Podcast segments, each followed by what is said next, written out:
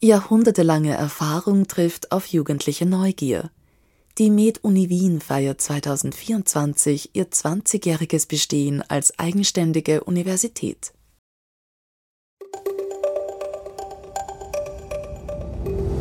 Hörgang Med Uni Wien, der Podcast von Springer Medizin gemeinsam mit der Med Uni Wien.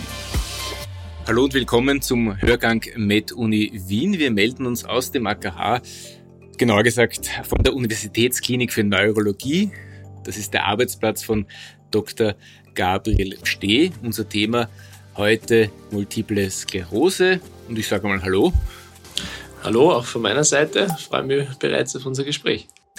Multiple Sklerose ist eine gar nicht so seltene Erkrankung. Die epidemiologischen Daten, wir haben es im Vorgespräch schon abgeklärt, in etwa 100 Patienten kommen auf 100.000 Menschen. In Österreich ich glaube, das stimmt so ungefähr. Ja, also das ist bei der Epidemiologie natürlich immer eine Sache, wie man es ausdrücken will. Letztlich sind so zwei Zahlen, denke ich, ganz illustrativ. In Österreich haben wir circa 14.000 bis 15.000 Menschen, die an dieser Erkrankung diagnostizierterweise leiden. Und in, auf weltweit haben wir circa ein bis zwei Millionen Patienten, die diese Diagnose haben. Weltweit ist wahrscheinlich die Dunkelziffer noch etwas höher aber das ist jetzt wirklich eine Randnotiz. Interessanterweise gibt es Weltgegenden, wo die Krankheit überhaupt nicht auftritt, aber das ist möglicherweise eine Unterdiagnostizierung oder Nichtbehandlung vielleicht ist das. Die. Also es gibt weltweit schon allein deshalb Unterschiede, weil es einfach epidemiologisch belegterweise verschiedene Risikofaktoren gibt, die einfach weltweit unterschiedlich verteilt sind. Da ist einerseits natürlich die kaukasische Rasse, wenn man so will, die einfach einen Risikofaktor für sich darstellt. Dann ist es unabhängigerweise aber davon die Distanz zum Äquator, wo auch immer das liegt. Also weiter man vom Äquator weg wohnt, Schrägstrich geboren ist, umso höher wird auch das Risiko. Dann gibt es noch diverse Umweltrisiken, vom Epstein-Barr-Virus angefangen, äh, die so mäßig bis teilweise auch gut erforscht sind und das erklärt so ein bisschen diesen Unterschied. Das ist sicher nicht nur den unterschiedlichen diagnostischen Möglichkeiten geschuldet, aber schon auch, denkt man. Herr Dr. Stesi wurde vor kurzem mit dem Karl Warsch Forschungspreis ausgezeichnet auf dem Gebiet der multiplen Sklerose. Als erster Preisträger eine Auszeichnung, aber eben auch eine Herausforderung. Man schaut auf Sie. Ihr Thema ist eine ganz grob gesagt individualisierte Medizin der AMS. Was kann man sich darunter vorstellen? Sie haben völlig recht. Es ist gleichzeitig Auszeichnung, aber auch Herausforderung. Was die individualisierte Medizin anlangt, ist die Multiple Sklerose vielleicht sogar eine der Modellerkrankungen für das, was man mit individualisierter Medizin meint. Was heißt es eigentlich? Es gibt Erkrankungen, wo man zwar dieselbe Diagnose hat, aber von Mensch zu Mensch sich das sehr, sehr unterschiedlich darstellt. Das beginnt bei den Symptomen, die sich zeigen. Das geht weiter über die diagnostischen Zeichen, die auftreten können und endet letztlich bei der unter Anführungszeichen richtigen Therapie, die dann dadurch eben auch von Mensch zu Mensch oder von Patient zu Patient sehr, sehr unterschiedlich sein kann. Und die Herausforderung, die daraus entsteht, ist das in einer Art und Weise quantifizierbar, messbar, objektivierbar zu machen, so dass man daraus auch Konsequenzen ziehen kann, die in der Behandlung des Einzelnen eben auch zugutekommen und die dadurch treffsicherer, präziser, besser machen. Sie haben sich auf Veränderungen der Retina spezialisiert als Biomarker. Biomarker für neuronale, neuroaktionale Schäden. Es heißt ja auch, die Netzhaut ist das Fenster zum ZNS. Das heißt, die Retina bildet das ab, was sich im Hirn abspielt. Wie, auf welch, wie sicheren Boden bewegen wir uns da? Also das ist natürlich ein, ein Schlagwort, das wir gerne verwenden, weil es einfach das, das ganz gut greifbar macht, was wir damit meinen, das mit dem Fenster zum Gehirn. Das hängt natürlich sehr stark von der Erkrankung ab, von der wir sprechen. Wenn wir jetzt uns auf das Gebiet der multiplen Sklerose, und das ist nun einmal mein Gebiet, beschränken, dann ist es so, dass also die optische Kohärenztomographie die Netzhaut in ihren Schichtdicken darstellen kann. Und da ist es einfach einmal grundsätzlich wichtig zu wissen, dass diese Netzhaut letztlich nichts anderes als das ZNS ist. Also die Netzhaut gehört zum zentralen Nervensystem, ist auch histologisch, biologisch nahezu ähnlich aufgebaut und ist ein vorgelagerter Teil. Und dadurch sind wir in der Lage, dass Veränderungen, die am gesamten Nervensystem stattfinden, in gewisser Weise, nicht jede, aber manche davon, eben auch sich an Veränderungen in der Netzhaut widerspiegeln.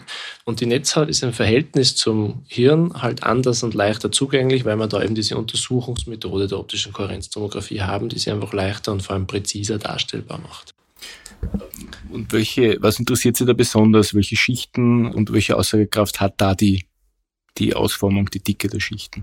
Also da, auch da ist es so, dass man es letztlich auf verschiedene Fragestellungen runterbrechen muss. Die ältesten Hypothesen oder die ältesten Daten gibt es einfach dazu, dass bei einer sogenannten Sehnerventzündung, einer der klassischen Schubsymptome bei der multiplen Sklerose, Veränderungen stattfinden, die ein recht großes Ausmaß annehmen. Da geht es um letztlich zwei Schichten. Einerseits um die sogenannte RNFL, das ist also die retinale Nervenfaserschicht, im Englischen Layer, deswegen das L und die darunterliegende GCIPL, das ist die Körnerzellschicht. In diesen Schichten liegen einerseits die Axone des Sehnerven und da ist wichtig herauszustreichen, dass es unmyelinisierte Axone sind. Das heißt, wir messen hier nur Axone, kein Myelin und darunter liegend die dazugehörigen Nervenzellkörper. Und diese Veränderungen sind letztlich das, was bei einer Sehnerventzündung dann stark geschädigt wird. Und später, und das ist eben dann die Entwicklung der letzten Jahre, sieht man auch deutlich geringer ausgeprägte in der Effektgröße, aber eben sehr wohl vorhandene Veränderungen, die auch auftreten, wenn keine Sehnerventzündung da ist und die wir letztlich als Marker dafür verwenden, was an neuroaxonaler Schädigung bei der multiplen Sklerose passiert. Und wie ist die Korrelation da?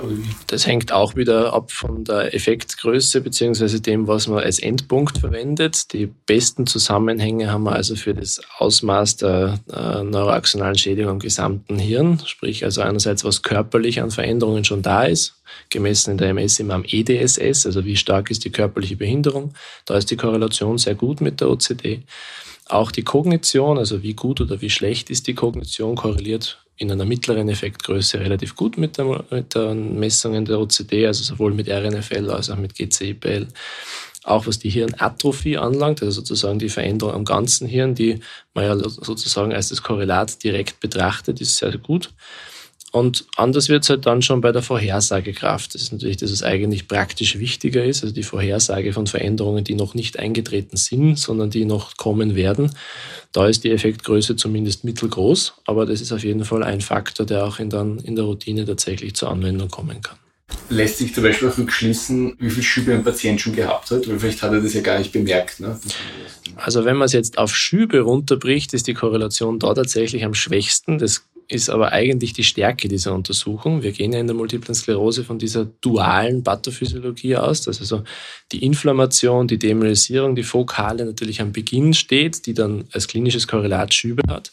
Aber eigentlich viel wichtiger für die Langzeitprognose, für das, was dem Patienten sozusagen an Behinderung unter Anführungszeichen zurückbleibt, ist eher der neuroaxonale Schaden, der stattfindet. Der findet auch durch Schübe ab, aber bei weitem nicht nur durch Schübe, sondern eben auch diffus unter der Oberfläche. Und die Korrelation der OCD ist vor allem mit diesem neuroaxonalen diffusen Schaden. Jetzt kann man also nicht direkt sagen, auf Basis einer OCD, wie viele Schübe der Patient schon gehabt hat. Was man aber sehr wohl quantifizieren kann, ist, wie viel neuroaxonales Gewebe ist schon verloren gegangen im Verhältnis zu einer gesunden, gleich alten Person.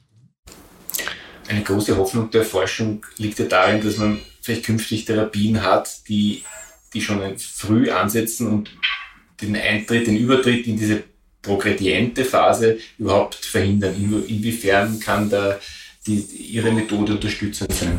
Genau da sehen wir sie unter anderem die Stärke dieser Methode oder auch die Routineanwendbarkeit dieser Methode. Was wir also jetzt schon wissen, ist, dass man eben mit einer einmaligen, idealerweise früh in der Erkrankung stattfindenden Messung, also so einer OCD, ganz gut quantifizieren können auf dem Gruppenniveau, wie hoch das Risiko ist einer Behinderungszunahme in den nächsten Jahren. Dafür kann man es also jetzt schon verwenden, einmalig betrachtet.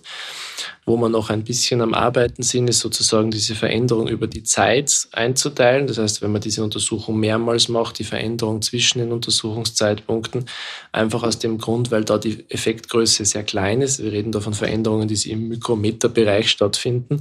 Und da ist natürlich der Unterschied und vor allem die Mess Genauigkeit sehr, sehr relevant. Da muss man also sehr präzise, sehr genaue Untersuchungen haben, die Fehlerquellen sehr gut ausmerzen, damit man da relevante Aussagen treffen kann. Und da spießt es noch ein bisschen an der Umsetzung für die Routine. Das können wir in Studien schon ganz gut, aber es ist halt immer der Weg von der Studie zur Routine noch ein Stück. Mhm. Also die Schwankungsbreite ist hier die Gefahr es gibt einfach doch einige Confounder, also sogenannte Einflussgrößen, die zwar die Messung beeinflussen, aber nicht das darstellen, was wir eigentlich messen wollen. Das sind so Dinge wie Kurzsichtigkeit, andere retinale Veränderungen, klassischerweise der Diabetes, aber auch einfach die andere neurologische Behinderungen, zum Beispiel wenn ein Patient einen sehr ausgeprägten Nystagmus, also Augenzittern hat, was bei MS-Patienten doch immer wieder vorkommt. Das sind also so Dinge, die die Messgenauigkeit dann einschränken. Plus, dass einfach jede Messung in sich, wenn man sie fünfmal hintereinander durchführt, zum Beispiel nicht immer das gleiche Ergebnis bringt. Also jeder, der sich zu Hause auf die Waage stellt, hintereinander wird das festgestellt haben. das liegt nicht daran, dass man abgenommen hat in der Zwischenzeit, sondern dass die Waage nicht so super präzise ist und so ist es auch da. Leider, muss man dazu sagen. Das kommt auf die Fehlerquelle an, aber auf die Fehlerrichtung, aber in der Regel leider ja. Also, kurz gesagt, ich mit meinen fünf Dioptrien, meiner Kurzsichtigkeit wäre nicht der geeignetste Patient für diese, für diese Methode. Also befinden, würden Sie sich ziemlich im Grenzbereich befinden, also unter vier Dioptrien ist es kein Problem. Über sechs weiß man, dass es schon ein deutliches Problem ist. Dazwischen hängt schon ein bisschen davon ab, wie sozusagen die Veränderungen durch die Myopie am Auge sich auch schon niedergeschlagen haben. Aber es ist was, was man auf jeden Fall berücksichtigen muss. Eine Frage, die sich aufdrängt und die Ihnen natürlich auch schon gestellt wurde, ich glaube, Sie haben sie einmal so vorsichtig bejaht, ist, äh, ob man diese Methode nicht auch, ob man nicht auch eine KI dafür programmieren könnte. Was spricht dafür, was spricht eher dagegen? Also dafür spricht einfach die, die Vision, dass diese komplexe Auswertung und einfach die, die Information, die sich sozusagen im feingranulären Datenmaterial be befindet, die man mit dem sozusagen freien Auge nicht sehen kann, dass die KI die messbar machen kann. Die KI ja wesentlich davon, dass sie sozusagen blind für das Outcome ist, sondern aus dem Outcome direkt lernt und dadurch einfach dem Confounder, dem wir alle unterliegen, wenn wir diese Dinge ansehen, nicht unterliegt. Das Problem ist halt, KI ist davon abhängig, dass das Datenmaterial, das sie bekommt, von hoher Qualität ist und von anderen Confoundern frei ist. Und wie wir eh schon gerade ein bisschen angeschnitten haben, es ist einfach nicht das Gleiche, ob das OCD jetzt an diesem oder jenem Zentrum durchgeführt wurde, mit diesem oder jenem Gerät, mit jenem oder jener Software. Dadurch kann man KI natürlich sehr wohl in einem sehr, sehr homogenen Datenset auch schon einsetzen. Das ist auch teilweise schon geschehen mit ganz guten Ergebnissen. Nur der Sinn ist immer erst dann gegeben, wenn das eben diese Einflussgrößen kompensieren kann. Sprich, wenn also das egal ist, bei welchem Augenarzt das stattgefunden hat, mit welchem Gerät, erst dann würde es für die Routine, für den Patienten, und darauf arbeiten wir ja hin, tatsächlich einen Mehrwert bringen. Das ist letztlich nicht aus der Welt, aber sicher noch nicht heute und morgen, aber eine Aufgabe und sicher auch eine wesentliche Stoßrichtung für die Zukunft. Ähm, Sie haben gesagt, eine wesentliche Stoßrichtung für die Zukunft, nicht von heute auf morgen. Das ist ja überhaupt ein Thema in der MS-Forschung, dass diese Dinge ja nicht von heute auf morgen gehen. Es ist ein Jahrgang 87. Wenn Sie jetzt wenn Sie jetzt vergleichen, wie die MS zu Beginn Ihres Studiums äh, gesehen wurde, wie man das definiert, eingeteilt hat und heute, äh, was sind da die größten Entwicklungsschritte? Wenn man diese Fragen bekommt, merkt man, dass man doch auch alt wird. Aber es ist letztlich so, dass sich da erfreulicherweise für die Patienten und für die Erkrankung, weniger erfreulich für unser Lebenserwalter, sehr viel getan hat. Also besonders gewandelt haben sie einerseits natürlich die Therapielandschaft. Es sind einfach sehr viele neue Therapien dazugekommen. Also zum Zeitpunkt, wo ich zu studieren begonnen habe, waren es vier. Jetzt sind es 19. Das ist eine Entwicklung, die nicht viele andere Erkrankungen für sich reklamieren können, ohne natürlich vollständig das auch zu wissen. Und das andere ist einfach, dass sich das Bild von der Erkrankung als solche geändert hat. Ich habe schon kurz einmal angeschnitten, diese Sache mit dem, dieser dualen Pathophysiologie. Das ist etwas, was man so vor 15 Jahren noch nicht so sah. Da war das einfach fokussiert auf die Demyelinisierung, auf die Fokale und alles andere wurde als Resultat derselben gesehen. Das hat sich also deutlich gewandelt, dass diese Neurodegeneration, die fast wirklich abläuft wie bei einer echten, unter Anführungszeichen, neurodegenerativen Erkrankung, wie beim Parkinson oder bei der Demenz, dass die zwar mit einem anderen Mechanismus, aber im Prinzip schon nach demselben System bereits zu Beginn der Erkrankung oder eigentlich schon bevor die Erkrankung erstmals klinisch manifest wird, stattfindet, aber halt deutlich unter einer klinischen Wahrnehmungsschwelle. Das ist einfach konzeptuell etwas, was das, das Herangehen extrem ändert. Da kann man zwar nach wie vor mit Medikamenten leider nicht gut eingreifen, nur das Verständnis dessen, dass das der Fall ist, zeigt einfach, dass man bei den MS-Erkrankungen auch früh und idealerweise auch in einem präklinischen Zustand schon mit der Therapie einsteigen wird müssen, wenn man tatsächlich von Heilung oder von Verhinderung von dauerhaftem Schaden sprechen will. Alles andere wird immer nur ein Begrenzen, aber nie ein Rückgängig machen oder verhindern sein. Wenn Sie sagen, Steigerung der Zahl der Therapien und auch natürlich der Qualität der Therapien, doch nicht für alle Phasen der MS. Exakt dieses Problem. Wir sind mittlerweile sehr gut darin, fokale Entzündung, fokale Demyelisierung auf immer mit demselben Prinzip der Immunmodulation oder Immunsuppression zu verändern. Da ist also wirklich viel passiert und auch viel Positives. Aber wie Sie sagen, das ist nur die Hälfte der Geschichte, weil es gibt eben die Patienten, die schon in der progredienten Phase sind, wo dieser neuroaxonale Schaden schon ein gewisses Ausmaß erreicht hat und weiter fortschreitet.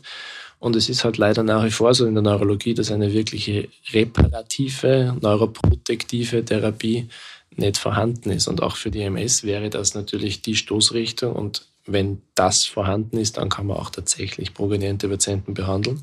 Im Moment kann man einfach nur hoffen, dass man die Diagnose möglichst früh stellt. Und in einem frühen Stadium kann man mit der immunmodulatorischen, immunsuppressiven Therapie sehr wohl auch bei progredienten Phasen was erreichen, aber halt nicht, wenn es unter Anführungszeichen dafür dann zu spät ist.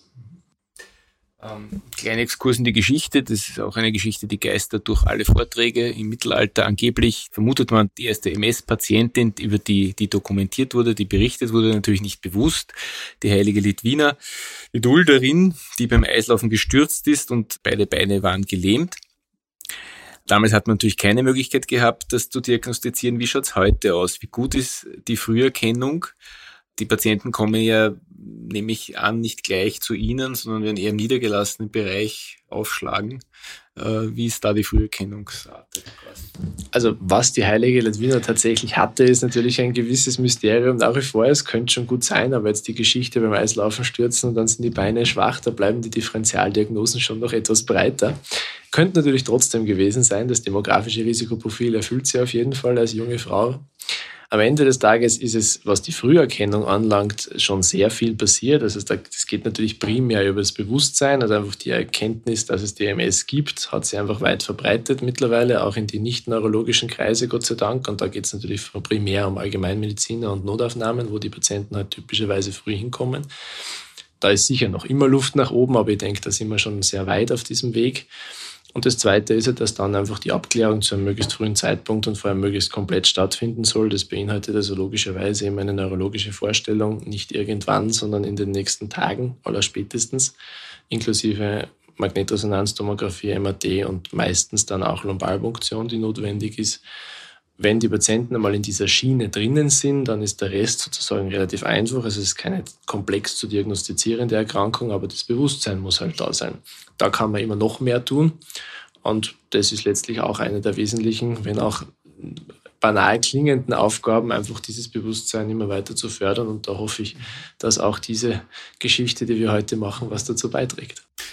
Abschließend, äh, Sie forschen an weiteren Biomarkern. Woran arbeiten Sie da äh, genau? Also primär ist es immer in diesem Spektrum oder in diesem Feld der individualisierten Therapie. Da sind Biomarker ein wesentlicher Teil, die einfach das frühzeitig messbar machen sollen, was der Patient noch nicht spürt. Die OCD ist schon die Hauptstoßrichtung nach wie vor. Es gibt aber auch andere Biomarker, da ist vor allem das Neurofilament zu nennen, das also als, als wesentlicher Blutmarker dieser neuroaxonalen Schädigung möglicherweise auch bald oder nicht möglicherweise, sondern sicher nur bald in der Untersuchung auch ankommen wird in der Routine. Und dann gibt's nur als quasi Steckenpferd Hobby die Riechfunktion, also die klinische Testung der Riechfunktion, die sicher noch weiter weg von der Routine ist und wo ich ehrlicherweise auch nicht sicher bin, ob sie in der Routine wirklich ankommen wird, aber die einfach vom pathophysiologischen Verständnis her was beitragen kann und auch daran arbeiten wir in unserem täglichen Tun. Dr. Steh, vielen Dank für das Gespräch und alles Gute weiterhin. Danke Ihnen. Das war der Hörgang mit Uni Wien, der Podcast von Springer Medizin gemeinsam mit der Med Uni Wien.